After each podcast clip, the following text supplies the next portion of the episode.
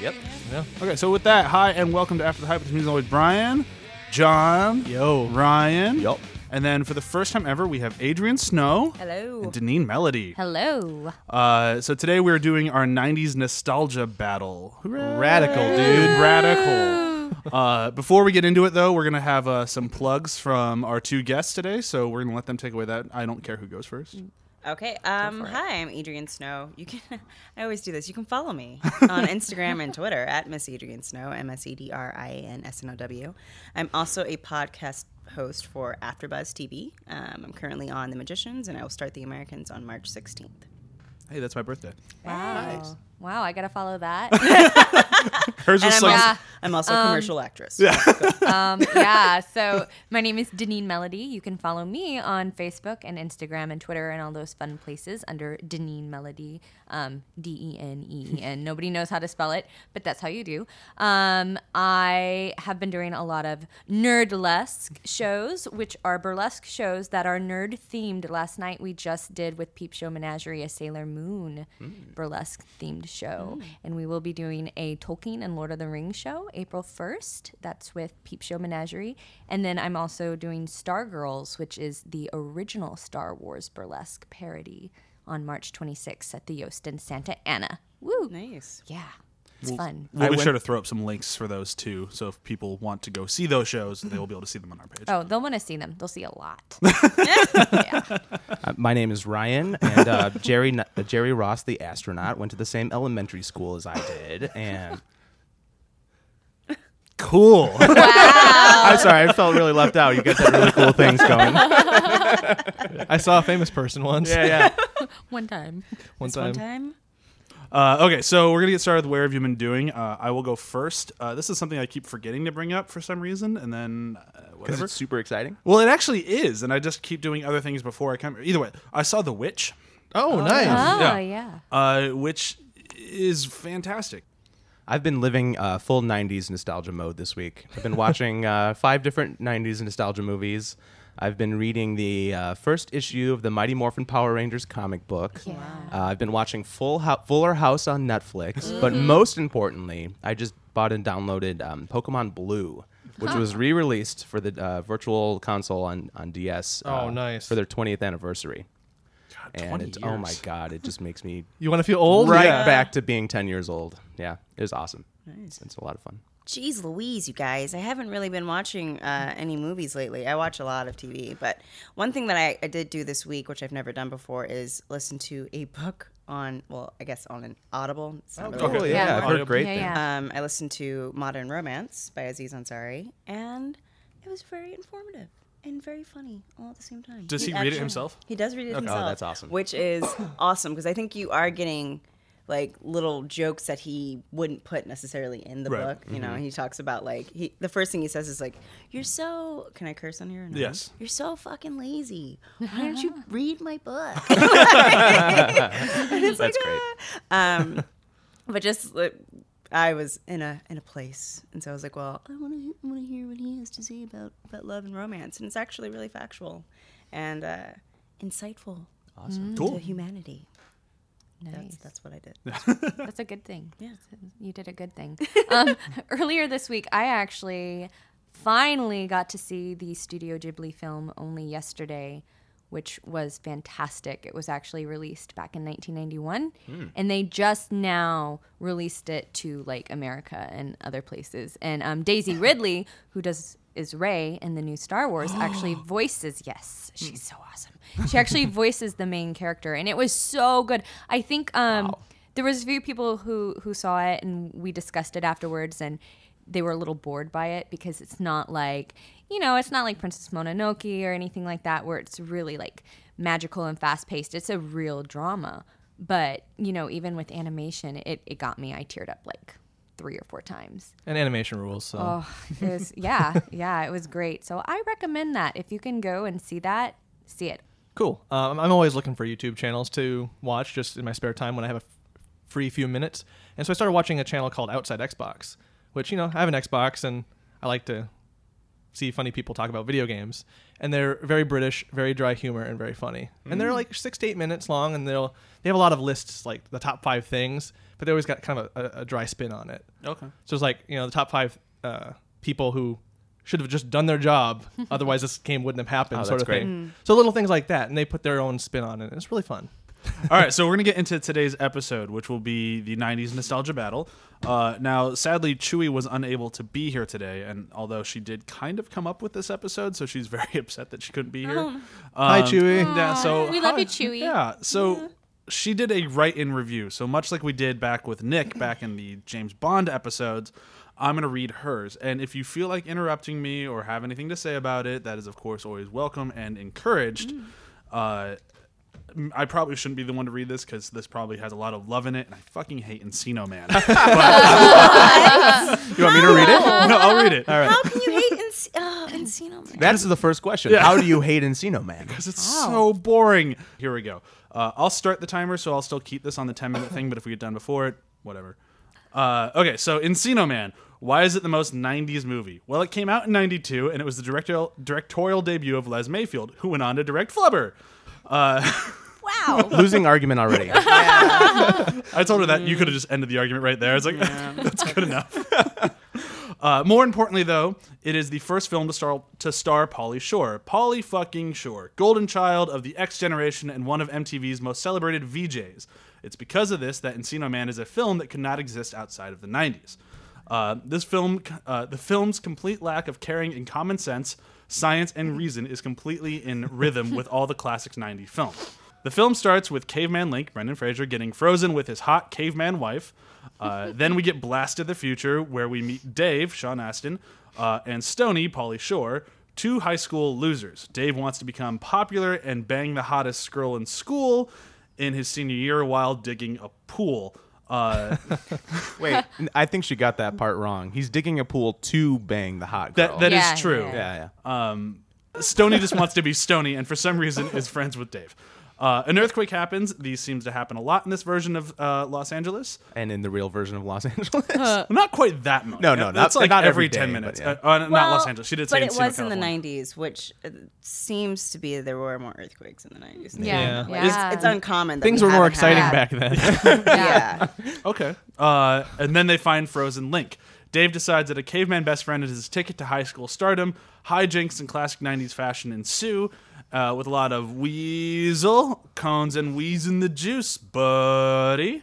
Um, oh. I still don't know what any of that means. Like, to this day. Well, mm. weasel is pretty obvious. It just means that he thinks he's a weasel, and mm-hmm. then he does like a weasel yeah, noise. Yeah, yeah. Wheezing the juice, I have no fucking idea. That, I don't want to know. Jacking off? No, because it's yeah. no. He says wheezing the juice and then puts his face under like an icy machine and just lets uh-huh. it go yeah, over his yeah, face. Yeah. Yeah. I don't know what wheezing the juice means though. Well, weaseling, I guess, like stealing the juice because he didn't pay for it. I guess. I think or, it, or maybe just like drinking enough of it like, to where he gags and starts to wheeze. I mean, uh, it's very literal. Like, yeah. I cannot breathe under this. I, I think it literally just means I'm about to be Pauly Shore. And then he is Pauly Shore. And then he goes back to being someone else. That's yeah. Is he ever anybody else, though? Pauly Shore I mean, being someone else, but being less Pauly Shore as well. Yeah. Okay, yeah, yeah. Uh, Dave is kind of a dick while you fall in love with Link and Stoney during all of their montages. I think there was like four or five of them. Uh, all in all, it's kind of like Teen Wolf. Forever great if you saw it in your youth. With virgin eyes, maybe kind of bored. Yeah. But hey, Pauly Shore was one of the best things in the nineties, and this film made very two. Uh, this film and this film made two very good actors even bigger stars. Hashtag this would have been better if I was there. Aww. Aww. No. Yeah, because Rudy wasn't a big deal. Or anything. no, no, I think she's right. It's Pauly Shore and oh, Brendan okay. Fraser that oh, yeah, became okay, bigger okay. stars. Yeah. Uh, Sean Astin got bigger later. Sean yeah, yeah. Astin, this was like this was like his swan song for the nineties. This is like, the reason they made him a hobbit. We'll see you in seven years, yeah. eight years down the line in two thousand. Hold that thought. Yeah, yeah. We'll come back to you. Yeah. But you're gonna have to be real short. Yeah. If she was here to defend it, I know she can do a far better job than I can dismantling it, which I think kind of speaks to the credit of it because mm-hmm. I. I came at it from a child point of view, just going, I don't get it. Mm, like, yeah. For some reason, just Pauly Shore's stick never really mm. made me laugh. It did in Biodome, and that was it. I really liked Brendan Fraser. Like, yeah. Yeah. like Brendan yeah. Fraser made Encino Man for me. Yeah. I thought Pauly Shore was just like a weirdo, and that, you know, I knew that at six. I know that at thirty. Yeah. Yeah. So that has not changed. Well, but yeah, I think for, for me, it was like being introduced to Brendan Fraser and what he did with yeah. the role of yeah. Link. I thought was really beautiful. Well, and as it seems cheesy like, as it was. Yeah. It seems like Pauly Shore too. Like now that we're out of the nineties and not really just Pauly Shore everything. There's kind of, it ages a little bit better. There's a little bit more of a, oh, I remember his shtick. That was fun. There's like a nostalgic thing to yeah. it. Yeah, I could see that. And it feels like that, that, that kind of a, a homey feel for that era, really. So that it, I'm, I'm, I warmed to it a little bit more than I did back in like the, the day. Yeah. Yeah. But yeah, I mean, is there anything else anybody wants to say about this thing, or should we just move into the, no, the people who are actually here to defend yeah, it? I think she did a good job good. defending it. Yeah. Does not change my opinion on it. I still think it's garbage. Right. But, you know, I, yeah. that I've only seen matter. it once, to be honest, and I can't remember it, but she made me say, oh, okay, yeah. it's not that bad. Good argument, then. I used to watch yeah. it every weekend. As far as, as it being a wow. nineties movie, you, wow. you do immediately think nineties when you, when yeah, you hear exactly. that movie. That's, so yeah. Yeah. there is a point in favor of that where it's like, that's nineties. Yeah. Well, yeah, I mean, that's, it's kind of cheating with Pauly Shore. It's like, oh, Pauly Shore's in it, must be the nineties. Right, yep. yeah. right, right. But but I'm giving it points for that. Yeah, yeah absolutely. Yeah. I'll go next. Okay. Ooh. I mean, mine's going to be a little unorthodox because um, I didn't write anything. Uh, I'm just going to go... Hey, do you guys remember the movie Teenage Mutant Ninja Turtles? It came out in nineteen ninety. It was awesome. Heck yeah. Do you guys remember uh, the V H S tape? Uh, I don't know yes. if you all had it, but they yes. had that, that Pizza Hut commercial. Oh, yes. oh my God. Yes. So you know what I had to do is I found that commercial on YouTube. It's all on there. And I watched that commercial before mm-hmm. I started the movie. So, so you good. got the authentic experience. I really so went good. authentic nostalgia, and I was playing Pokemon at the same time. Dang. Do you guys uh, do you guys remember, like, within the first ten minutes of the movie, uh, Raphael says the D word? yeah. That was so great I, as a I'm kid. I'm going to say it now. Yeah. Damn. Oh, my, oh God. my God. They say it a couple times in dick. that movie. When, like, when I, oh, my God. Yeah. No, the bad word when you're five. Yeah. yeah. Oh. When I saw it in the theater, all us kids laughed our asses off when Raphael yelled, damn! Yeah. See, oh, it's so cool. The kids in our theater had a very different reaction. It was, yeah. I'm black, so it was like, that's what you hear all the time. So like, yeah. Well, that's not near. I was like, okay. My we were we were in a yesterday. Midwestern theater, so yeah. it, it, it makes sense. Yeah. I saw this in Iowa. It's like, damn is not said in Iowa. Yeah. yeah. In Texas, it's said all the time. Oh, yeah, yeah. Oh, yeah, Texas yeah. girls. Yep. But it was edgy. It, like... And that's one thing I, I kind of forgot about. It had that like that edge, that darker edge to it that you kind of it forget because you all, re- everyone re- re- tends to remember Secret of the Ooze and how kind of colorful and lighter mm-hmm. in mm-hmm. tone it was. This was dark. Yeah, very mm-hmm. much. No, Secret of the Ooze was kind of dark. It, it was, was a like little kinda, dark, kinda but, dark, but they still had all their weapons glued to their sides because yeah. the parents said no weapons in the second one. Yeah, yeah. yeah. I mean, honestly, if you never noticed that, now you'll never be able to unsee it. It was always a weird thing to me that they had like. swords and uh, size, and they never stabbed or cut anybody with them. Like that was always a thing of the Ninja Turtles. I don't yeah. know if that's true in the comics, but well, in the cartoon and in the movies, the comics you don't see violent. blood. Yeah. Well, and when they Peter Laird are. was still involved, like he was in this movie, they were much more violent. There's right. blood, guts, and gore and all that stuff. And then right. as soon as Peter Laird left and Kevin Eastman just took over, all that kind of went away. And mm. still to this day, it's still kind of gone. Yeah. Mm. Um, do you guys remember that scene where uh, where they, they bring April back to the? I'm hitting dig it really hard. My brain. Where they bring uh, April back to the sewer, and they're like, "What's this?" And Raphael goes, I, "It's a. Uh, I thought I'd redecorate a couple throw pillows, a T V news reporter. What do you think?" And Donatello goes, "It's the news lady. Can we keep her?" Oh. I love that scene. Which April is that? Because they changed April. They, they changed yeah, April they every did. single time. They did. Um, yeah. I don't remember Except the actress, three, actress's name off the top of my head, but um, she she. She was only in this April movie. Or the yeah. fl- she was the boring yeah. April. That's what I thought. But at least it's not Megan Fox. She was the real eighties That's April. It. Like yeah. she's the boring April, and Megan Fox comes later, and that's not the boring one. Yeah. No, no, no, no. I don't count that one. Okay. Yeah. We no. don't talk about the new one. That's not that's even April real. April O'Who. Yeah. Oh like, who? Well, you mean the, the the last Teenage Mutant Ninja Turtle movie came out in like ninety-four, ninety-five. I don't know what you're talking. That's about. That's right. No, I agree with that like, philosophy. It's Judith Hoke, by the way. Do you guys? Oh, awesome, Judith Hoke. Do you guys remember that awesome scene in Ninja Turtles where uh, they where uh, the Ninja Turtles are hanging out at April's house, and her boss comes over with his son Danny, and Danny's like a snotty little kid, and all the turtles have to hide really quick, and April's like, "You better!" And she turns around, and they've already hidden.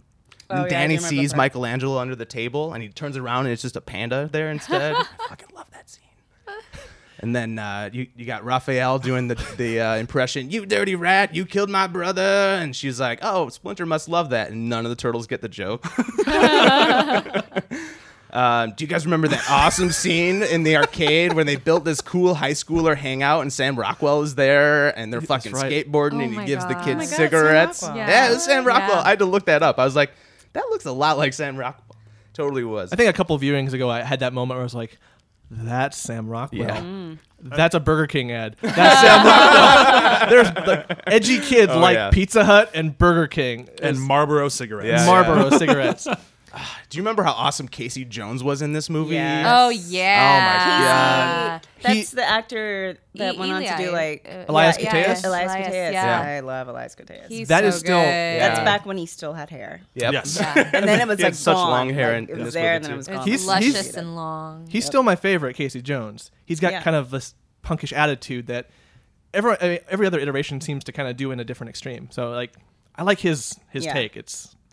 Yeah, it was very absolutely. quintessential nineties take. Yeah, yeah. the like Casey Jones thing is the only thing I'm excited for for the new Ninja Turtles movie. I, I like a Bebop and Rocksteady too. I'm bummed that this is the we finally get all those cartoon characters I loved. Yeah. And it's a shitty Michael Bay movie. uh, I have uh, Michael Bay, no comment. Uh, so but, uh, no bad. comment. So yeah, bad. Kevin Eastman and Peter Laird did not like Bebop and Rocksteady, so they made sure they never made it into the movies. That's lame. Mm-hmm. Yeah. You know, Kevin Eastman was in this movie. I, really? I saw that on IMDb. He plays like a, a taxi the, citizen or something. Is he in the taxi? Where it's like, you're going to LaGuardia, right? Yeah, exactly. Oh, okay, yeah. You remember that scene? yeah. Yeah. Turns out that's the writer of the comic books. Wow. Fun fact. Uh, do you guys remember that awesome scene where in the they're in the house in the in the you know in the middle of the country and they're all like training and it's like a montage and then yeah, they go light a yeah. fire and is that like a Rocky reference? It yeah, probably Rocky, totally is. Rocky yeah. Four reference. And then you get Splinter in the fire. He's all blue and a ghost and he's talking to them through the forest or some shit. I don't know what how he did that. I had a book version of this and that was always my favorite page. Really? Yeah. yeah. Was it good? No, it's horrible. But it was just like, it was like eighteen pages that was supposed to be the entire Ninja Turtles movie and then I got to that page and it's yeah. like the four turtles meditating and then a blue ghost You're like, Splinter. It's so pretty. I was like, ooh. Yeah. That's awesome. And you kind of um, forget when watching this that there's a lot of I, like family. That's like kind of the focus yeah, of it. Absolutely. And they really play it up really well. Like, I mean, that's yeah. kind of the Ninja Turtles thing. It's all about family. And they, and did, they hit that really well in this yeah, movie. Most, yeah. Far better um, than the other two movies. Absolutely. Yeah. Secret of the Ooze is amazing, though. It oh, is it's, really it's one of my good. favorite movies of yeah. all time. Go Don't get me wrong. Go yeah. Ninja, go. uh, and, this, yeah, and, yeah. and this movie is very quotable. Like, you don't realize, yeah. like, You're standing on it, dude. You're yeah. on it. Where the hell's one twenty-two and an eighth? Yeah. Pizza guy's got thirty line. seconds. Like, we could go on and on. Yeah. yeah. I, th- I mostly wrote down quotes as my argument of why this is a nostalgic movie for me. Um, but is it a, a, a quintessential nineties film? That's the question. Uh-oh.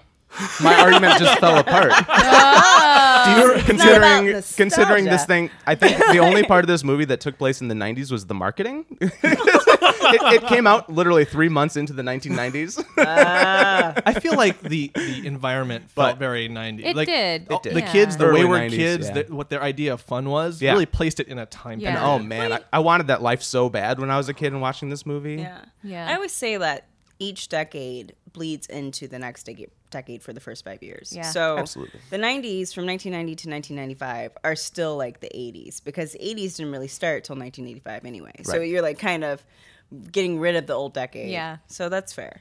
Right.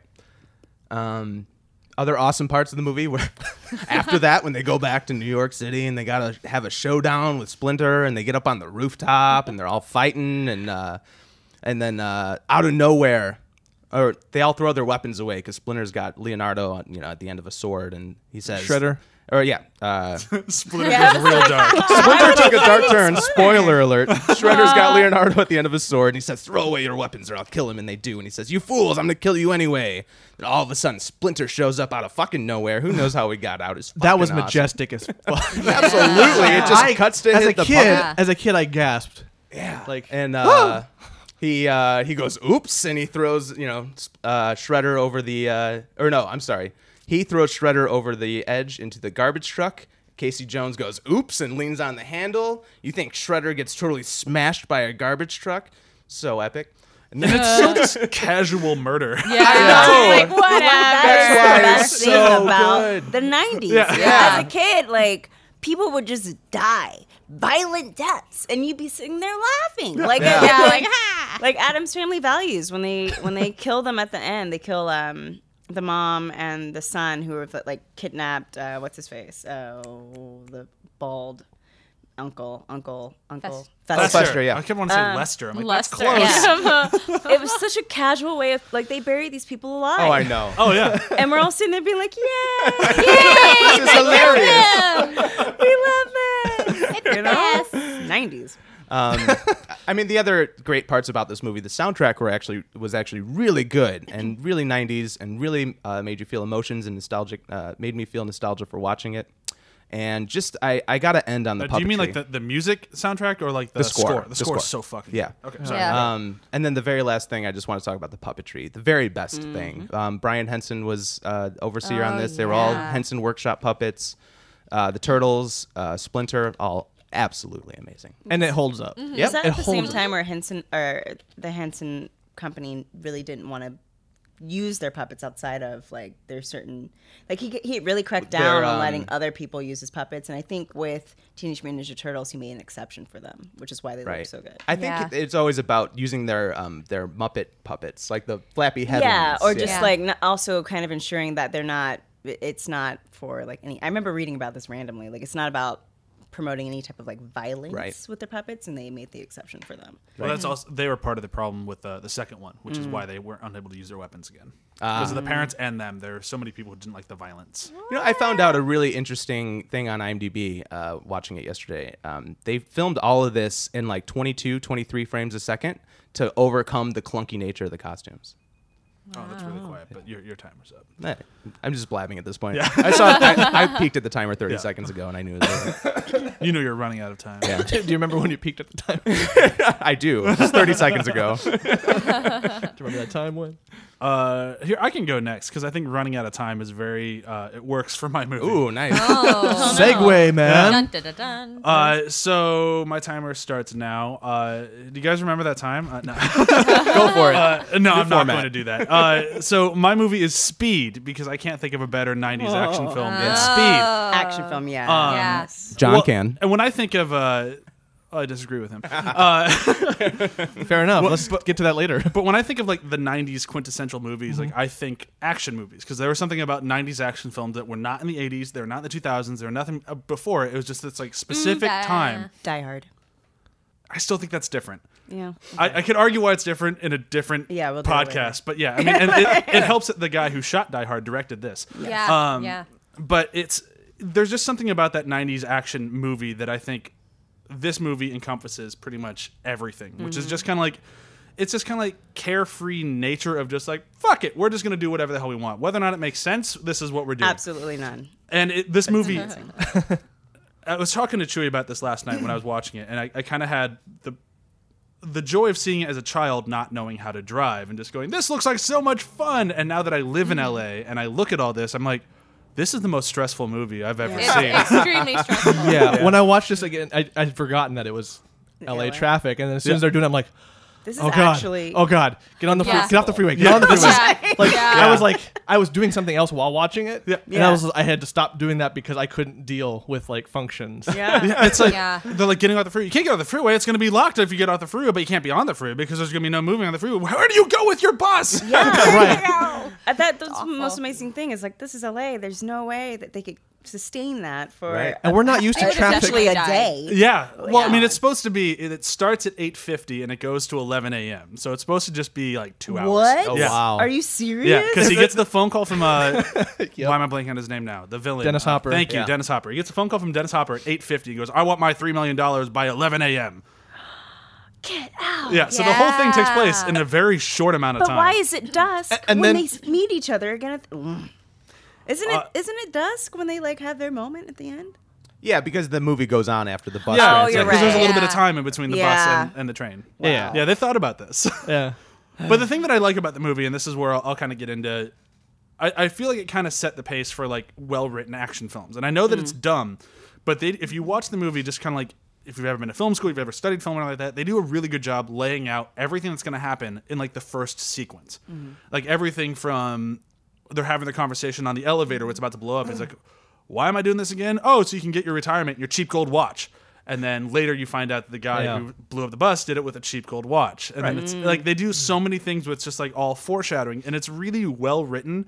where if you know the movie, it's kind of corny, but if you've this is your first time watching it, it's like, oh wow, the amount of callbacks yeah. is surprisingly good. And for a page, I think a sixty-page script is I think what it ended up. Really? Wow. Yeah, it's yeah. like known as one of the shortest scripts ever to get like a full like I think it's an hour forty-five. Wow. Pa- pa- page forty-five, they're on the bus and it's going fast. Yeah. Page forty-six, it's the end of the movie. Yeah. Awesome.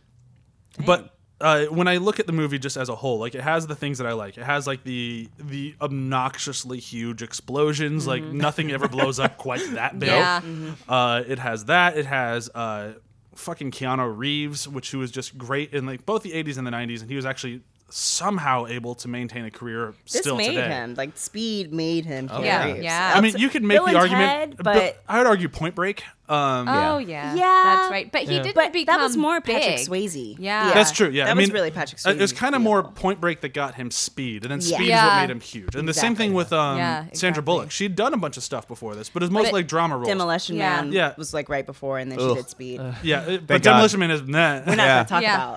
about. No, that's not nostalgic Man. For that at all. uh, what? Wesley Snipes, blonde hair.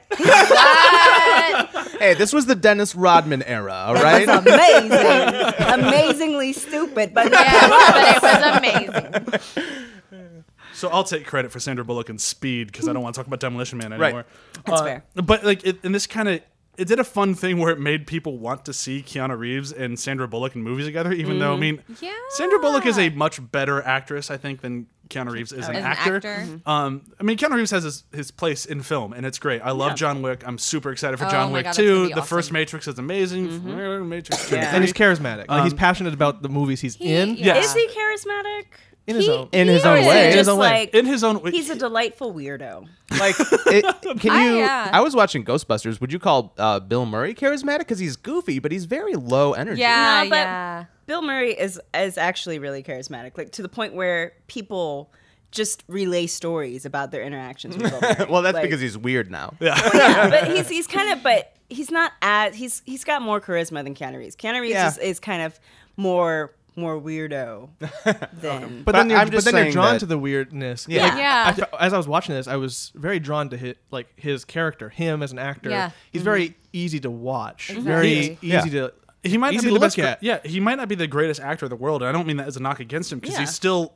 You enjoy seeing him on screen. Exactly. He's and kind he, of an well, everyman. He's good in his own way. He is. Like, yeah, that, that's more what I mean. The right, yeah. yeah, if he's cast in the right role, he's yeah. great. Yeah. yeah. If, and, um, if our directors yeah. and writers know how to use him, he's fantastic. Yeah. And oh, Speed yeah. is like yeah. the perfect example exactly. of how to use him. Yeah. Uh, because with anybody else, you you might not believe that he's a cop, you know, yeah. like yeah, because he seems very youthful in his face, but he just carries himself so like exactly. newly professional that like right. oh yeah, I buy that he's a, a new cop that like.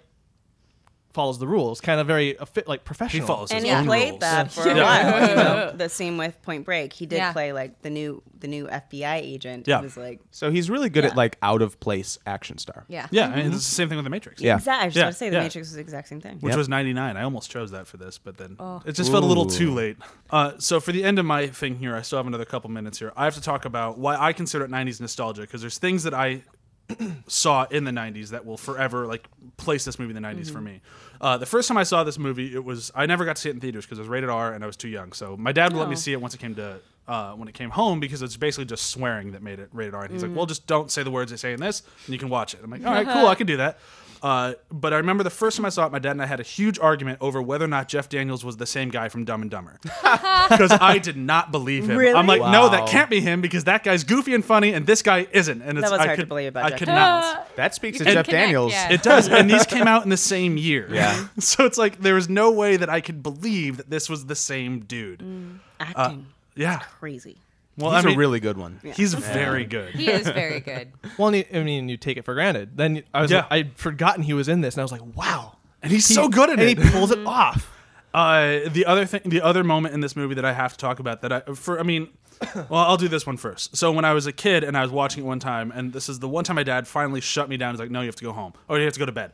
Uh, it was on T V. Your dad sent you home. Get out of my house. Uh, no, so we're uh, we're watching it on T V, and I was getting ready to go to bed, and he's like, "All right, you can watch just another five minutes." I'm like, "No, Dad, I'll just watch till the bus scene is over." And he watched, he let that go for about fifteen minutes. Like, wait, that's the whole movie. Go to bed. Uh, and then my sister and I always loved the uh, the oh shit guy, because that's what we'd always say when my parents were not in the room. But the guy who's like driving the car, the yeah, convertible, yeah, yeah. and it's like, do you have insurance in this car? Uh, yeah, why? And then he does the whole slam on the brakes and blows the door off the yeah. car. Mm-hmm. And it's like awesome to a kid. Like, holy God, that's yeah. so cool. Whereas I think about that now, I'm like, that might just throw the car completely out of whack and you'd just be fucked. You would have just an action star. Yeah. yeah, if you're in the nineties action movie, yeah. everything mm-hmm. will be fine. In real life, you might have just killed the two of you. Uh, which I'm totally fine with, because that's that's what's great about the nineties action films. They would all be dead by the end of the yeah. They played, if it were real life. Yeah. Like, they played with the oh, subway, they'd all be dead. They'd, they'd all be dead in the subway, and they'd most definitely all be... Or Keanu Reeves would have died under the fucking bus when yes. he took the cart underneath it. Yeah. He would have been dead. Oh yeah. my God. Well, if but he had a screwdriver, therefore he's able to plug the gas tank and hang onto the bottom of the bus. Like, yeah. If we're talking awesome. about realism, think, they would have died immediately when yeah. the bus hit traffic. Yeah, yeah. yeah basically. Yeah. Or when they try to take like a... ninety degree turn right. at like fucking fifty miles per hour in a bus. Mm-mm. Oh, the bus might flip. Let's all just stand on this side of the bus and it won't. No. yeah. How about that that jump where they really would have just gone face first into the you oh know the underpass? MythBusters proved that wrong. I know. And I kept thinking about that. Do we need MythBusters for that though? Probably I mean, not. Fuck, I have common sense. It goes no buses don't just magically flip up when they yeah. hit an edge. I always yeah. thought that watching MythBusters about every the movie, all yeah. their movie episodes. Um, but as a whole, like this movie for me just like defined what I wanted to see in action in the mm-hmm. nineties. And like yeah. so many other movies I feel like try to borrow from it or try to emulate it. Oh, yeah. mm-hmm. And many to pretty good degree. Like they did a pretty good job with it. But it was still like when I watched those movies, like when I watched say like Con Air, which was another one I was thinking of, it's like, well, this is kind of fun. I like that this. That is Speed and Air. Like, yeah, yeah, but it's yeah. it's Speed. Yeah. Yeah. And then, you know, you could always, if you get really bored, you can try to give your second one a shot and watch Speed two Cruise oh, Control. Oh my gosh. That uh, that's actually like a really good point about Keanu Reeves having some type of delightful weirdo char- charisma, because Jason Patrick was boring as all hell. Yeah. yeah. And yeah. Keanu Reeves read that script and went, no. Yeah. yeah. Oh, no. What if we give you more? No. Just no. no. Yeah, I'm not going to do it. But I, I would buy my entire stunt team a motorcycle a motorcycle on the Matrix, but I won't do this movie. Yeah. I'm not that charitable. yeah. Uh, I'm out of time though, so whoever wants to go next. I'll go next. Uh, just getting kind of in the action vein. Uh, there was in the nineties, I felt like there was two types of action movies, and the one that I kind of loved the most that I would watch with my dad were the more serious ones. You, the Speed is more of the kind of the goofier, Lo- unrealistic Looney Tunes, Looney Tunes version, yeah. but the the kind of the man against the establishment, the man against you know his um, circumstance. The more kind of dar- the darker ones were what kind of I was really drawn to. I like dark things and things that are a struggle, the struggle of mm-hmm. the common man. And uh, The Fugitive is my movie, and mm. it, hmm. yeah, Sorry. what kind of keeps it as a favorite in mine is just it's a dad movie. It's a dad it movie. It, it is, is totally a dad movie. With my dad. It, it, yeah. is, it is a movie it that totally you watch is. with your dad, sort of yeah. like um, The Firm or Falling Down or things like those. You watched like, The Firm with your dad? That's a sexy movie. Well, I didn't watch those parts. It was more like, get like out of here. Basic Instinct. Like, yeah, dad, yeah. let's watch these. I didn't watch those. But there are those where it's just like that, the common theme of like the one guy fighting against circumstances beyond mm-hmm. his control. A lot of the Harrison Ford movies were like that too. Mm-hmm. Yeah. So it's kind of those movies were what I've drawn to the most. And Fugitive is kind of my favorite one. It's set in Chicago. So that's, you know, having mm-hmm. been in Chicago for quite a while, there's a sense of home oh, to absolutely. be cheesy about yeah. it. Yeah. And all those locations, there's a, a neat aspect to that. They really shot most of it in Chicago. Yeah. Right. That's yeah. a real Chicago movie. Of yeah. films in the nineties, a good amount were, were shot in Chicago. In Chicago. They were. Yep. Yeah. If you look back, right, Chucky, well, well uh, Candyman, Candyman also. Yep. While You're Sleeping, et cetera. Yeah. And what I liked... Sandra Bullock. Sorry, go ahead. Yeah. And I liked that the the two, the protagonist and antagonist, Tommy Lee Jones and Harrison Ford, they were they were really smart. And the movie... Yeah. makes it clear. Like, you never know if the one guy's gonna get the you know the advantage over the other, and it could be either way. Like, everything, like they're all kind of playing this cat and mouse game, mm. and it's very thrilling. Like, although, to discredit your movie really quick, they do make it very clear by saying how smart they are every five minutes. Yeah. Uh, Harrison Ford is the smartest man alive. Well, I'm just as smart, but he's smarter. I might be smart. They say it mm. all the time. They do yeah. say it all, and, and at the same time, they they manage to back it up too. They do. They do which, do a good job backing which, it up, but. You know, yeah, the the saying it over and over again is kind of annoying, but at the same time, Harrison Ford doing one thing and Tommy Lee Jones is like, you know, what if he did that? Like, he's always kind of catching up or mm-hmm. trying to guess him. And there's the one scene where they're in the um, municipal building and Harrison Ford was trying to um, go to the guy, trying to interview a one-armed man behind. Oh, right, yeah. Mm-hmm. And as he's leaving, he gets out and Tommy Lee Jones would have killed him. We're not for that glass. There's that moment between them where it's like, I shot you in the head and the chest. On the ground, head in the chest. Yep. it's thrilling. Like it is thrilling, and I overuse that word, but as a as no, a kid, I mean, when this you're watching is a thriller. Like that is yeah. what yeah. it is. Yeah, you're not thriller. Overusing the word because that is exactly what yeah. this is. And it's something that you know we don't see enough of. That is just a thriller. There's a, we have a lot of thrillers and. Today, right, mm-hmm. and this was just pure and simple a thriller. My only thing is that it's a remake of a nineteen fifties show, right? So how is it quintessential nineties? She's well, just asking the question. Yeah, yeah, no, no. And, and it's very simply Harrison Ford. Like yeah. he did a lot of those action movies. Yeah. He was kind of the the lead action. That was his series. nineties shtick. Was yeah. action films. And when you're watching that, that's that's the feel. Like watching Harrison Ford kind of do his non-Star Wars thing or non-Indiana Jones, Jones thing felt very nineties. Yeah. yeah. And old, I saw a lot of those. Thing. And I watched those on yeah. they were on cable all yeah. the time. It's true. It's weird. I almost picked Patriot Games because of Harrison. Yeah, Patriot yeah. Games. Yeah. Um, I th- there's so many of them. I didn't realize Harrison Ford was like actually considered sexy until I got older because in the nineties he was like. He wasn't even really that old, but he was like the old guy in Dire yeah. Consequences I mean, all the time. Yeah. I was he went from weird. young guy to old guy like, like that. immediately, and then yeah. he stayed old guy. But the thing right. is, never got yeah, older. He right. always start. He always started as essentially old guy. It was just he, was nobody really thirties, thought about yeah. it. Yeah. yeah, he was already in his mid thirties when yeah. he did um, Star, Star Wars. Wars. Mm. Yeah, I mean, so, if you watch American Graffiti, he's the older kid. Yeah, yeah. Right? he's yeah. always the older guy. Yeah. yeah, so he just stopped being a, a sex symbol per se. And I like that the uh, side characters in the martial service got their due. They kind of had their own little character moments. You don't get that a lot in action movies where you focus on the two main guys and kind of mm-hmm. leave everyone else. But there's the long-haired guy, the curly-haired guy who almost dies in the encounter with the first fugitive. Mm-hmm. And their exchange is, is pretty great. You know, I don't I don't negotiate. Can you hear that? Like he, he talks yeah. to his deaf ears like, yeah, I don't negotiate. And that leads me to Tommy Lee Jones. So good. Like even just his interaction with his men, you feel like they have a history as a unit working together. Uh, he has, I think, on the table, it's just tough to say with Ninja Turtles, but he has the best line of any movie here, Tommy Lee Jones, which yeah. is when he says, uh, I did not kill my wife. I, I don't care. Yeah. Fucking great. When we were talking about this, I even used that gif. I I yeah. think of that moment almost all the time. Mm-hmm. And I liked that his, like they each, he had his code and that until, it, like, he didn't care. It didn't matter whether he killed his wife. Yeah. He needed to bring him in. And yeah. then when all these other factors came into play, uh, then that kind of became the big deal. Mm-hmm. Yeah. And this was set in the future. He'd totally be a judge. Yeah. a As judge in Judge Dredd. Dredd, yes. Yeah, yeah. yeah. No, I got it. If you catch the reference. That's and another thing that makes it nineties is just how, like, usually these movies kind of speak to what we're afraid of of the time, what what our bad guys are. Yeah. Mm-hmm. And a corrupt phar- pharmaceutical company essentially is the bad guy in this. Some small little, like some big company, but just company corruption is the the, the scary thing. Right. Yeah. That's coming back that in was, a big way right now. It is. Yeah. It is. That's why they even referenced that when, when they did the X-Files. Um, right. Uh, I can't think of the word that you Reboot? say. Reboot. Yeah. Thank you. Um, they talked about how, like, when the X-Files left, it was right when September eleventh happened. Mm. And they couldn't sustain, like, this fear of the government mentality with X-Files because the the climate was changing and people wanted to believe in their government. And so that's why they had to yeah. had to cut, call it a day. Yeah, no, and it's... Poor X-Files. Mm-hmm. Well, and it's just interesting that it, despite, you know, all the plotty stuff, that's not as important as, you know, Harrison Ford's character trying to reclaim his innocence, mm-hmm. but it's nice in the background. It, I don't know, it, it, it feels quaint until recently as these things are starting to kind of come back, mm-hmm. and it feels like an, a, a cool snapshot. Um, I forget the actor's name as the kind of the, the second-hand man to Tommy Lee Jones. Joe Pantoliano. Yep. He's one of my favorite character actors ever. Yeah. Oh, ever. shit! A very nineties. Very nineties wow. guy, yeah. He was, wasn't and he in The Matrix? He was, he was in, in The Matrix, yep. yep. yep. Mm-hmm. And sure in was. Sopranos, and he was in uh, Bound as well, wasn't He's he? He's great. Yep. If you He's need somebody who's going to be like the bad Italian dude. Yep. yeah.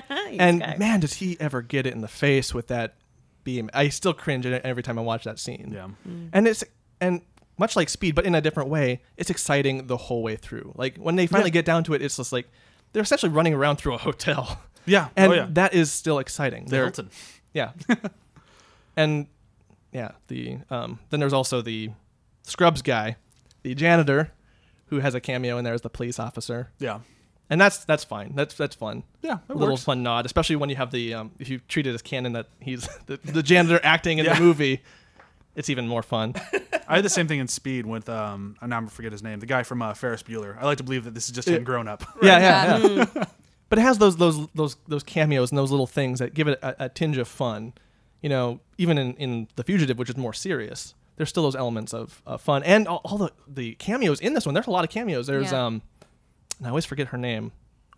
The one nurse who tries to like stop him. By oh, yelling. Julianne Moore? Julianne Moore. Mm-hmm. That wasn't a cameo. That was just a small role for her. Yeah. Right. That was just early, yeah. early career. Yeah. yeah. Pre, a pre-cameo. Before yeah. the hype. And even yeah. and even in that, that scene, too, where even though he's on the run and doing this other thing, he can't help himself but take the time to help that kid. Who's like, you know, and even her yeah. line's like, well, he saved his life. Yeah. And it's that moment, too, where, the, you know, it starts to change for Tommy Lee Jones. Like, like, this guy is not, there's more to this. And I like that eventually he gets involved and he's like, no, don't tell anybody that I actually kind of care. You know, th- there's these these character moments between those two, and they're very, it's very cool that those two guys, like their their interaction, their arc together. And I like how they play off each other. Um, I like how they play off each other without ever really... ever being together. Yeah, they really only share like two scenes together in the whole movie, but you feel like their relationship. Right, they're great counterparts. Yeah. And then there's that one scene where um, they're trying to decipher where Harrison Ford's calling from. You know, now, now, you know, now offloading at Merchandise Mart, yeah, or whatever. And that scene is cool because it, it, there's detective work in this movie, mm-hmm. and I like that. That's kind of what I like to see. If I, I kind of attach to that.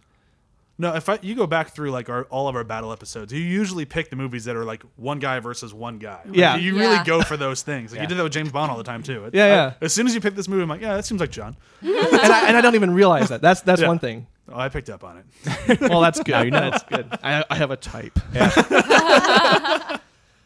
um, but yeah, I mean, you that's have thirty seconds if there's another. That's really the main thing, and the that train scene at the very beginning. Mm. Oh, so good! Like oh, that's awesome. Yeah, just the setup and just the excitement and the, like the train's coming after him. I know they make fun of it in one of the Leslie Nielsen movies. I forget yep. which one it is. I think it's Spy Hard. They left that there. They left the wreck yeah. there, so you can. Like in the town, I think you can. See oh, really? That's awesome. Really? That's mm-hmm. awesome. I didn't know that. Yeah. yeah. The one with the trains hiding behind the tree, trying to poke out. But yeah, out of time. Yeah. I dug it. I should turn up this timer. Cool. Yeah, it's more fun when the audience hears it yeah. blaring. Yeah. You should mic the timer. Yeah. Yeah. So let's do this. Um, Agreed. I'm like listening to everybody, and I'm like, oh yeah, it's I gotta go. I gotta go soon. Okay. So I actually picked a film that is somewhat different than all of these because it's not necessarily set in a nineties world, per se, for most of the movie, but I picked the nineteen ninety-one fantasy adventure film Hook mm. by Steven Spielberg. And if you know me as a person, I'm a very magical, fairy, adventure fantasy person, so I had to go with, with this film. But it's very interesting. I actually had other films that were completely different than this. But, um, you know, it was early nineties. And even though a lot of it takes place in Neverland, I feel like this is one of the films, when you go back and watch it, you see the start of the technology and all of that stuff that's starting to come out. You know, today it's no big deal to be on your cell phones and stuff like that. But mm-hmm. this was like, I remember being like five years old and watching this movie and he has his cell phone. And I'm like, what is that? Yeah. Like, you know, so it's the start of the nineties and it's, you know, when you watch those scenes. Um, but yeah, this is a very special and very personal film to me. It's probably the one movie that, if I think back, defined me as a person, as like, mm. you know, as mm-hmm. a kid, because it's it's us living in that world and then wanting to go to Neverland. Oh, yeah. Right. Wanting yeah. to scream goodnight, Neverland, before you go to bed. Yeah, yeah. You just like, you know, so... even over something like Teenage Mutant Ninja Turtles, which was also very defining to me, and some of the other the movies, I always go back to Hook because I'm like, I wanted to be those kids. I oh, wanted yeah. to be, oh, yeah, yeah. yeah um, the just, best treehouse ever. Yeah, yeah, yeah. yeah. And I, I think for me it was the introduction of Robin Williams because being a kid, I didn't really know he was Robin. Genie, but yeah, but that face. was yeah. that was actually after. Oh yeah, because yeah. with this, this is how I discovered Hook. My parents didn't really tell me about it or anything. I was little. I was like five or six. Um, my brother took me to see Beauty and the Beast, and my two older brothers went to see Hook. And Beauty and the Beast finished before Hook, so my other brother took me into the rest of the movie, and oh, it's okay. the f- the end scene mm-hmm. with Hook mm-hmm. and Robin Williams, Peter Pan, mm-hmm. and the crocodile, and I was like, what is this? Yeah. Why didn't you guys tell me about this movie? It's magical. So I begged them to take me to it, and the next day they, they actually took me back to see Hook. Mm. You have this movie here that I think, you know, it didn't necessarily get the best reviews. And no. I am astonished. Astonishing. You know, yeah. I am. yeah. It's, you know what? I never thought about it until as I got older and I started to reminisce about this movie. Mm. When I'd bring it up, people are like, eh. I'm like, if you were really? a kid when this came out, most people hate it. Most people yeah. think it's overlong, yeah. it's boring, they don't... But it like oh. it blows my mind. Yeah. But the funny thing is, is though recently, a lot of people went back to watch it Not when Robin, Robin Williams died. passed yeah. away. Mm-hmm. Yeah. And...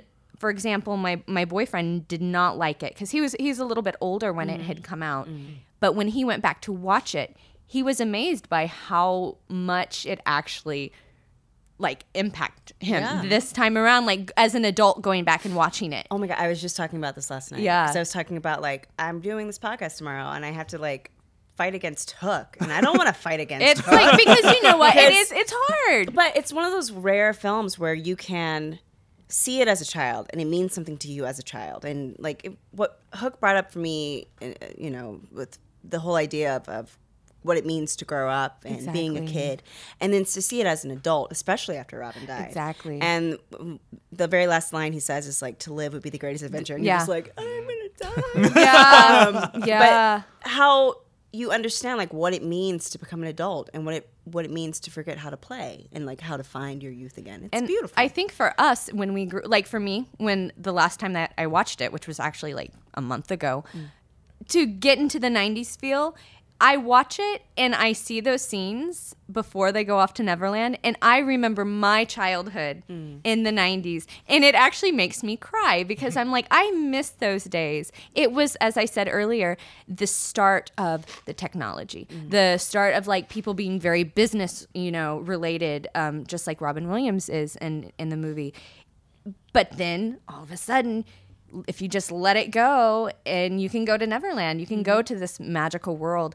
Um, and I think that's a big thing in the nineties. You saw it, as you were saying earlier, about like the eighties films where you saw like the Goonies and stuff like that, where it was kids and fantasy adventure. And this is one of the, to me, one of the last really defining movies like that, where mm-hmm. I know when I was a kid, again, I wanted to be one of those kids yeah. so yeah. badly. Um, I think the performances are also just absolutely wonderful. All those kids are awesome. All like, of the kids everyone. are great. Now, uh, reading about it, Steven Spielberg was actually very stressed out with all of those kids because he was basically letting them be kids, mm-hmm. which is so great because you go back and you watch it and you're like, yep, that was me back in nineteen ninety-one, mm. ninety-two, ninety-three. Mm-hmm. Like that was, that's what we acted like. And it stressed him out. So he actually didn't have fond memories mm-hmm. of it. He was he he did not necessarily enjoy working with the kids to the point that he questioned whether or not he wanted any more himself. Oh, wow. Yeah. I know. It's very well, that, interesting. That's a lot of kids to work yeah, with. Yeah, it's a know? lot of kids. And not like when you watch it, it's so wild and free, and that's what kids should be. Yeah. You know, I think Steven Spielberg and all of them, um, actually Kathleen Kennedy was one of the producers, and I didn't realize that until recently. They just did such a, a fantastic job creating Neverland in this world and casting Dustin Hoffman, oh, and yeah. who's fantastic. One of my favorite scenes, and I think everybody just loves it, is the scene with Bob Hoskins as yes. Smee, and Smee. he's about to kill himself, and stop he's like, me. "Don't stop Smee, me, Smee, stop me! Oh Please my stop God. me! Stop me, Smee! I'm gonna kill myself." Yeah. He is like. Perfect. I did not know that was Dustin Hoffman until yeah. I got older. I, I know. And I was like, that's... Because he was Hook. Yeah. He was like, Hook. Yeah. He's short. Dustin Hoffman's like a short, like, kind of squirrely dude. And I was like, that's Hook. Yeah, that's yeah. And it's, it's, it's interesting because... And I do love the idea of Peter Pan growing, you know, yeah, being a real guy. And, and, for, and I think it's very, like... heartbreaking and mm-hmm. that he forgot all of it. Yeah, he became... It's real life. I know. And that's, that's why I picked it. It's just such a beautiful yeah. movie. I can't get over it. John Williams doing the score. Yeah. It's beautiful. Um, Brian sent and posted the the remix, yeah. the Pogo remix, and just watching so that, it is so good. The other thing about this film is you have such iconic characters that are not necessarily in the Peter Pan world, but mm-hmm. they created, like Rufio. Right. Mm-hmm. Rufio. Yeah. Rufio. Rufio. Yeah, yeah. He's fantastic. And we love it. And like, he doesn't age. He doesn't age. In real life. Yeah. This man still looks like yeah. Rufio. It's crazy. Yeah. I Same mean, hair, right? Yeah, no? yeah. yeah. yeah. He is without great. the feathers. So, yeah. so uh, I guess what I'm trying to say is I think that this film really does carry at least for nineties children mm-hmm. and people of our age, and no matter what age you are, but just to bring it into the nineties, you go back and you watch this. This was a very, very key film for a lot of us at that point. Mm-hmm. And even as I got older in the nineties, you know, the film was out two years, three years. I'd always go back and watch it, and I would get the same feeling feeling every time I would watch it. Um, and I just kind of relate that back to my own nineties nostalgia and that feel of wanting to go back to that, to being a kid. Yeah.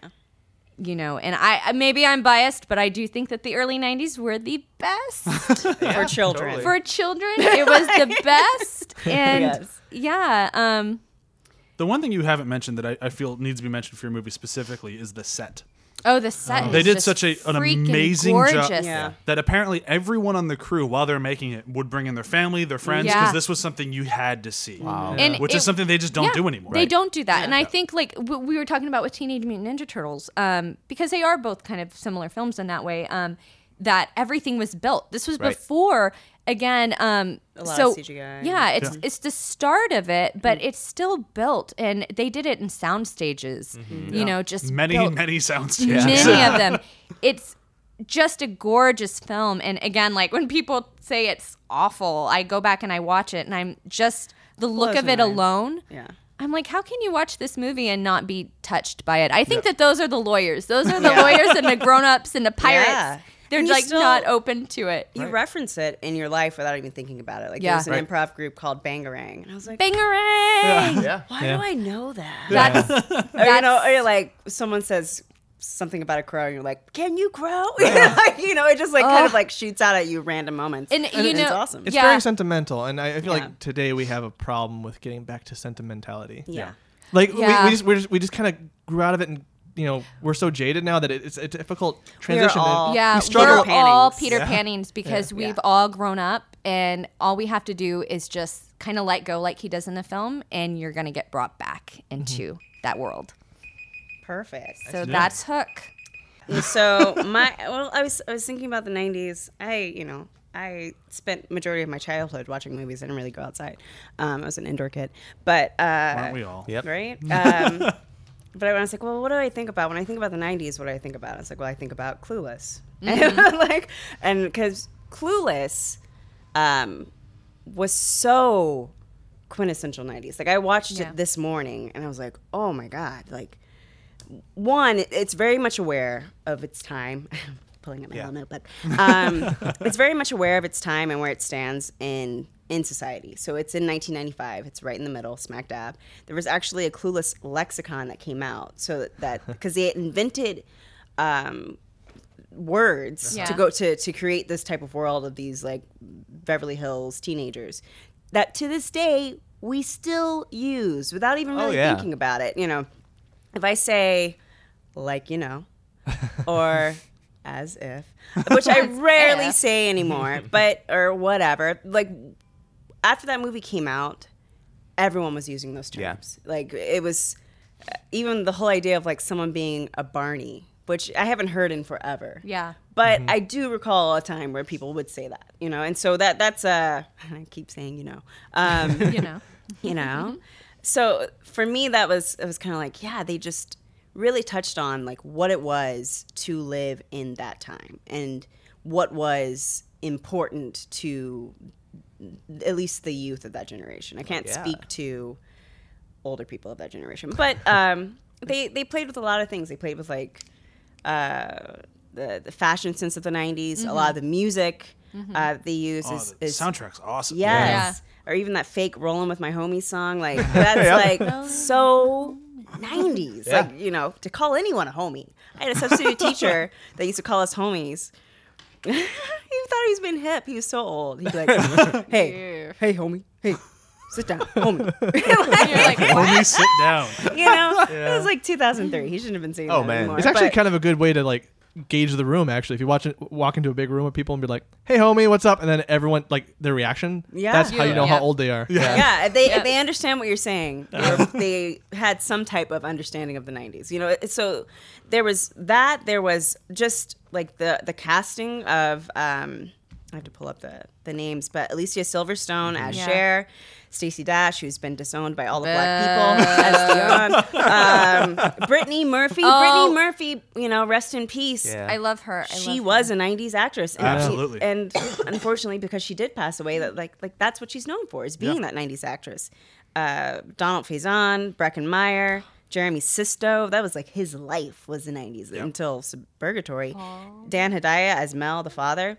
He was the angry father mm-hmm. or the angry ex-husband. So good in at it. Every single yeah. nineties film. So they knew what they were doing. It was directed and written by Amy Heckerling. She went um, directed Look Who's Talking and Look Who's Talking To, which and Fast Times at Richmond High, which is one of my favorite Fast ever. Times at Richmond High. Those so, are all better than Flubber. Yeah, yeah. yeah. It's a, a beautiful throwback to Fast Times at Richmond High, and it also set up how we kind of frame high school and movies now. So oh, yeah. that whole introduction scene of, of Ty walking with Cher and them, and they're explaining, like, those are the slackers, and those mm-hmm. are the Armenian or Russian, yeah. you know, mobster group.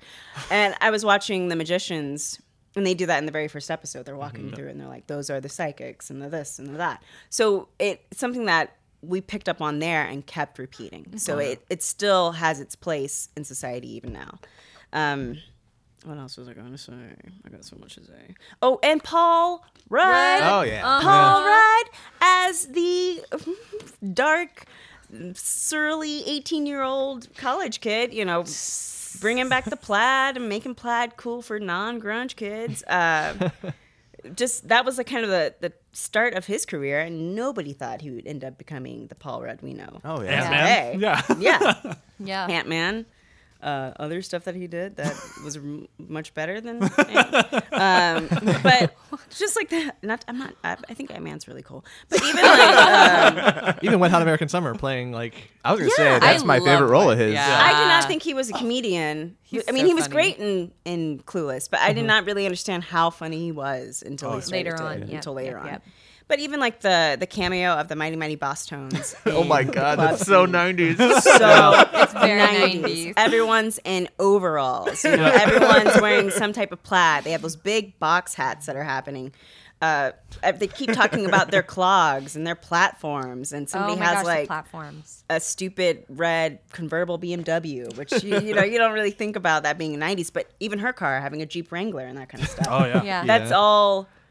So like that time, because we don't really think about stuff in that way anymore. It's not like I can't really say I, I think we have those things that in the odds, or I guess we're in the tens now, that have really developed, and maybe we'll see them later, but we could see it so clearly in mm-hmm. nineteen ninety-five with Clueless. Yeah, like I know you what you're go, saying. Yeah. Oh wow, like yeah, this is This is like a really a really great reflection mm-hmm. on our culture. In well, the, and the thing, a lot of what they wear and do in that movie is what high schoolers are wearing and doing now. Yeah, it's yeah. come back. Yeah, because yeah. I live right next to Burbank High School, and it, it's like, holy shit, it's the nineties. That's whenever funny. I drive by, yeah, it's it's insane. And they think they're being so original. It's yeah. like, um, I was wearing overalls when I was seven. Okay, uh, weren't we all? Right? But you guys just, remember overalls? I loved overalls. Remember that one scene where they wore overalls? You do remember. The only weird thing about it, but it was also still very nineties, is just like uh, the racial stereotypes. Oh, yeah. yeah. Um, which is like a very nineties thing. Like I was watching this morning, and he's like listing all the tardies. And there's like the Middle Eastern guy who has like sixteen tardies, and he like mumbles something in his native language. And then he goes, Janet Hong, zero tardies. And it's like, okay, of course, like the the Asian chick will not have any tardies. Yeah. Um, and so that was kind of weird. And then when I loved it when Dee's like shows uh, her boyfriend the the weave she found in his car, and she's like, I do not wear polyester hair. Like it, it it's. Weird to see stereotypes being played in that way, but it was also incredibly like, yeah, that's true though. Like black women do get upset if you try and say that their hair is not one hundred percent human hair and it's braids. Um, or, but also like the commentary of them, you know, not being stupid kids. Like there's a point where uh, Dee is telling her boyfriend like not to call her a woman, and he goes, um, you know, street slang may be mocking, but it's not. But it doesn't have a misogynistic undertone. It's yeah. like, what? How old are you, kid? Yeah. That was like a, a really big nineties thing. Like even with Dawson's Creek and mm-hmm. Gilmore Girls, of of teenagers being teenagers but not being idiots, which I appreciated yeah. in the yeah. nineties. I, I didn't. That made me uh, alienated because I was an idiot. Yeah, exactly. Idiots like me. I mean, I didn't speak yeah. like that per se, yeah. but I appreciate it. You know, when I see teen flicks now. Oh yeah. Oh, awful. That is true. They're morons. They're morons, yeah. and half it, the painful.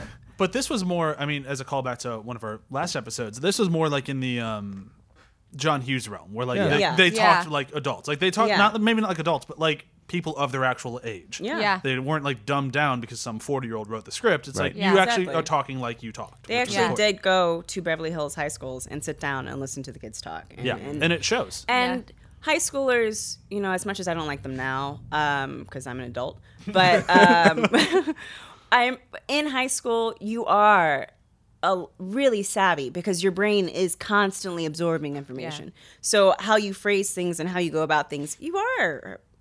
probably smarter than your parents in some arenas mm-hmm. because you're learning about stuff that your parents don't think about anymore. Like, what do I think about now? How to pay my rent. Yeah. yeah. Like, you know, how to pay my rent. It's all atrophy up here, really, now. Like, yeah. Adulthood is just... Yeah. How can I get this job? Yeah. But I'm not sitting here being like, let me quote... This how to navigate the sea of author. Like yeah. social interaction. We don't do that anymore. Yeah, we don't right. think about it anymore. Or also, and it's a scary world.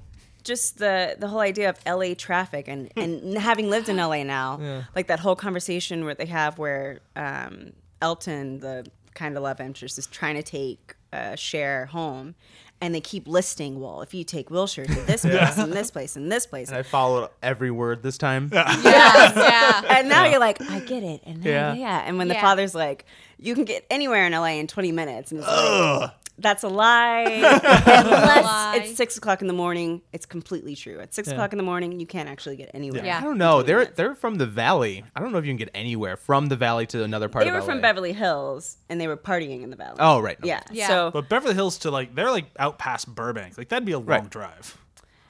I don't know. If you hop on, are we really going to do If you hop on uh, early enough, early to the four oh five yeah. or late enough, mm-hmm. yeah. the one oh one to the four oh five will take you straight down to Beverly yep, Hills and yep, you'll be that there. That is true. You know? We I mean, if you get off. Who's not from L A. So like, if you get off just before the intersection of the four oh five and you take Kester down south and yeah. you jump on past Ventura, then you're and good. And now you're out of time. Now I'm out of time. But that's, that's my, my spiel on Clueless. Yeah. What a sad way to have to end that. No, I thought that was a great Talking way. About L A traffic. Yeah. I got to say that I think at, of the movies we brought up at the table, Clueless, definitely along with Encino Man, feels the most set in the nineties. Like yeah. when I was trying to make my pick, I was running through in my head through like, well, okay, Dazed and Confused to me was like quintessentially when I was in middle school, that's the movie we saw, but that wasn't set in the nineties, so I didn't mm-hmm. pick it. So Clueless is a great choice. Yeah. yeah. yeah. That was kind of yeah. my problem. When I was looking at this, I'm like, well, do I want this movie that was a great nineties film, but it takes place in the sixties, or mm-hmm. do I want right. something set in the yeah. And I went for something set in the I nineties. I thought about Empire Records, too, because yeah. that was very... That was my like, original pick, yeah. but... Well, and even with, like, T M N T, even though it has, like, nineties merchandising, they're still a very eighties... Like, they're in the eighties New York. Yeah. Mm-hmm. Yeah.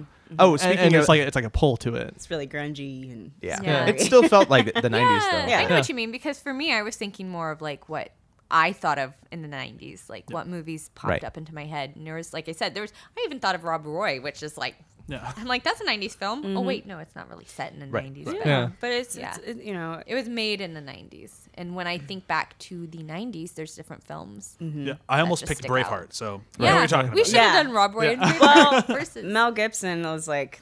There's nineties. Even in Clueless, they brought up Mel Gibson like yeah. twenty times because yeah. he was Be- being a, the actor. yeah. Acceptably liking Mel Gibson was a nineties thing. yeah. Oh, man. Oh, Mel. Yeah. yeah. Oh, Mel. Okay, oh, so man. For the voting process of this, uh, I've numbered the films uh, one through five. T M N T's number one, and then Speed's number two, Fugitive three, Hook four, Clueless five. Mm-hmm.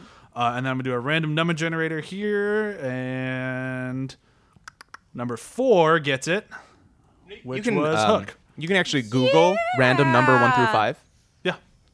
Like, just oh, in, in just the Google that? Search engine, it will huh. generate one for you. Well, I just go to Google dot org. Wait, Google's amazing. Yeah. yeah. Yeah. Yeah. So Hook gets a free vote because Chewie's not here to place yes, her own vote. Thank you. doesn't Chewie. Need it. Yeah. Probably doesn't need it. Um, but so we'll go in the order that we win. So Ryan will go first. All right. Um, I was really, uh, you guys did great jobs. First of all, let me t- let me lie to you before I talk about the other movies. First off, uh, but I mean, Hook and, and Clueless to me were super quintessential nineties movies, mm-hmm. and your arguments really both set in the nineties. But I think you did a better job with Clueless, oh, Adrian. Thank you. Thank you. So my vote goes to Clueless. Yay! Clueless. All right, I'm gonna go second, and uh, I'm gonna keep riding that train. Uh, It is nothing against Fugitive or T M N T, which obviously, if you've ever listened to this show, I'm a diehard fan of T M N T, probably yep. to a fault. yep. um, mm-hmm. But when it comes down to it, I mean, it, Clueless just feels like the nineties. Mm-hmm. And it's it's just one of those mm-hmm. movies where, like, it's not my favorite movie of all time. Yeah. I'm not sure when I'll ever watch it again. Mm-hmm. But if yeah. it's on, I'll watch it because mm-hmm. it's a well-made film. Mm-hmm. And it's just, it is a perfect picture of what the nineties, and it's mm-hmm. even because it's heightened a little bit above where the mm-hmm. nineties actually was, mm-hmm. it kind of makes it a little bit of a better photo of what mm-hmm. we all kind of imagined the nineties was. Mm. And I think, yeah, it was a great argument That's for true. It. So there's Thanks. two for Clueless. Nice. This one was tough. It is. Everyone, yeah. everyone, you yeah. brought your uh, ninety to eight game. What puts Hook in the edge for me, what mm-hmm. gives it the edge for me, is the sentimentality. Mm-hmm. Mm-hmm. That if ever there was a ninety, like, all our nineties movies feel like home. If ever there was a, a nineties movie that felt like home, mm-hmm. when you watch it, it's Hook. And that's mm-hmm. kind of what gives it the edge for me. Now I'll go with uh, Hook. Cool. Yeah. No, and like that's what, again, what I was reiterating about when I was thinking of nineties. What made me feel like a kid again, being mm-hmm. a kid in the nineties, and r- what really stood out. And actually, honestly, everybody picked a film that I've watched multiple times. yeah. mm-hmm. Um, the funny thing, though, with Clueless is because I didn't watch it until I was a little bit older, so a couple of years after it had come out, because I had very weird parents who wouldn't let me watch it. I was it. the same. I didn't watch yeah, it Yeah, mm-hmm. so like I was already like, it was like two thousand. I, I was in high school like, when I know, watched like, it. Yeah. So, but um, for me, going on when I think of something that I watched a lot in the nineties, even continuing on, would actually have to be Teenage Mutant Ninja Turtles. Yay. And th- I mean, just that's my personal thing. Just like, which one of these movies do I think back as a kid, and even just, as I said, throughout the nineties, and mm-hmm. watched and can remember and think, yep, I love the Teenage Mutant Ninja Turtles. This Teenage Mutant Ninja Turtles. Yeah. For, and for me, also Raphael is my Oh my, my gosh. God, mine too. For me, it was... Gosh. This was one of the three movies that I just like annoyed my parents with as a kid. Yeah. Yeah. This, Batman, and Indiana Jones Raiders mm-hmm. of the Lost Ark. So it's, T M N T was the yeah. only one that made the cut. It's a, it's a sentimental thing, but it's it's like really funny because I yeah. freaking love The Fugitive, and I love yeah. Clueless, Brittany Murphy, and yeah. I, I love Speed. And they're all great movies. Yeah, actually, Encino Man is the only one, sorry Chewie, that I watched once and just don't Didn't like. Rem- I don't remember it. I'm like, yeah, you guys, yeah. yeah. uh, Pauly yeah. Shore. Right. I remember him Jeeps. from the Goofy movie. That's yeah. it. Oh, God. Ah. Yeah. I, I, yeah. Yeah. I will say, if you had said Teenage Mutant Ninja Turtles Secret of the Ooze, you would have had me. yeah. I, I picked the one that I liked better, though. With yeah. Vanilla no, Ice. With mm. Vanilla Ice. Mm-hmm. That, and that was actually far more Go of a ninja. nineties Go movie. Very nice. I should have. Yeah. Oh, dang Go it. I screwed up. Vanilla um, Ice, I missed that. Yeah. To be fair, the first one did have a rap at the end about the Ninja Turtles. It did. It did. Yeah, no, but... I mean, I've seen all of these movies. I'm not that big a fan of Fugitive because I did see it with my dad, and it was like the You're like, it was like the the penalty movie for having to drag him to like Pocahontas, yeah. yeah, and Hook, and like all these other films. He's like, you have to come see The Fugitive. You're like, oh, um, but oh, Dad Flick was like the best descriptor of that film. Yeah, it is, it is, it is. It is a dad, dad move, yep. movie. But sure. I would have to go with Hook. Because when, even when I found out you were doing it, I was like, no, I should have done, dang it. like, uh, it's a hard movie, I know, yeah. I know. And it's so just beautiful. When people tell me they don't like Hook, I'm like, you have no soul. Right. Because it is so beautiful. And it's one of the very, I'm not actually a big Steven Spielberg fan. Because mm. sometimes I just think he's really sappy. Yeah. But with Hook and Robin Williams' performance in Hook, like up until that point, he had done some serious stuff, but it was also stuff I wasn't allowed to watch. Yeah. Um, so seeing him in that, and, and how he handles growing up, and, and like even that scene between him and Julia Roberts, who was like such a pain in the ass oh during God. the film. Oh my such gosh. a good scene. Um, Tinker Hell? Yeah, Tinker Hell. She was Never awful. She ran off actually when she was getting the divorce or something with Kiefer Sutherland. Oh my God. Yeah, yeah. She ran what off and Steven Spielberg was like, if you don't get back on set, you are fired. Yeah, she was crazy. But the the whole thing that Robin did with that film in terms of like, because he was, and this is just me like ranting about the beauty of Robin Williams, but yeah. because he was like that kind of child, like grown man that never really wanted to grow up. You know, you felt that. You felt yeah. it so much in his performance, and it's just such a beautiful film. And if you go back and watch it now, it does take on, like, and knowing, like, the struggles oh that God. he had, yeah. it, like, I'm going to start crying. It really does, like, get you. It gets yeah. you because you're like, I get, I feel you. I know. It's so hard growing up. That's what I think. When I watch Hook now as an adult, I'm like, yeah, well, man, it's like what you were just saying. Like, what do we yeah. think about now? Paying our rent and yeah. trying to get through through the day. Yeah. So really watching that Hook film and, and thinking about Robin Williams and Bob Hoskins. I mean, two yeah. of my all-time favorite oh, character actors. He's fantastic. Rest, rest in, in peace yeah. to them. The fact both. that oh, he played so that role twice, because he came back and played Smee in another version. Did he really? Loved, yeah. I didn't know that. Yeah. yeah. He loved being Smee. So. Yeah. He was good at it. Yeah. Uh, but with that, we have a winner, which would be Hook. I'm glad Hook. it wasn't by Chewie's random vote. Yeah. It won without that. Yes. Yeah. Anyway. yeah. Uh, well, yes. Well, it's tied, yeah. actually, because you guys no, picked. No, I got... One vote. No, the, the random vote did push it over. Yeah. It did? Yeah. Yep. yeah Who else you was guys tied? Clueless tied. Clueless. Oh, Clueless. It would have been Clueless. Two Clueless, two yeah. Hook. Yeah. yeah. Which I do, like, again, Clueless is so good. And it's hard because, like, this sort of thing is difficult because it's like, do you pick something that's nineties, like mm-hmm. actually like nineties, like period mm-hmm. piece right. nineties? Or do you pick something that when you think of the nineties, yeah. this is, it was, a, it was difficult. It's a very I think tough if choice, we, yeah. if we hadn't grown up in the nineties, if it had been somebody who like, if we presented these films to like a what is the most sixteen nineties? Year old, I'm yeah. like, what do you think They'd is the most like, nineties? They'd be like Clueless and Encino Man. Clueless oh, yeah. and Encino Man. But yeah. it, it's, you know, when you're factoring that stuff in, because we are mm-hmm. children of the nineties, you, yeah, you factor in the sentimentality of it as well. That's no, mm-hmm. the point of the nostalgia. Mm-hmm. Yeah. Yeah. Mm-hmm. Uh, but with that, I will bring my episode to a close. My episode, the episode, whatever. uh, I see how it is. Mine! Uh... Next week, we have what I think, and we'll talk about it, obviously, is one of the best movies from last year, which is Crimson Peak. Uh, it'll be divisive because a lot of people hate the shit out of it. I think it's phenomenal, but we'll get into that. Uh, and I'm excited. The week, the week after that, in celebration of Batman v Superman coming out, we have yes. Batman nineteen eighty-nine versus Superman nineteen seventy-eight, which I probably Whoa. should switch those, but whatever. Uh, but with that, thank you to Adrian Snow for being on. Woo! Yeah, thanks Woo. for having me. Deneen Melody. Woo! like, I'm like, what? We all go silent and just like, oh shit, I'm, I'm sorry. I'm like, oh, it's okay. They're all, they're just better. I won. Yeah. No, I'm too yeah. Uh, Ryan and John, as always. Yay, guys. And bye.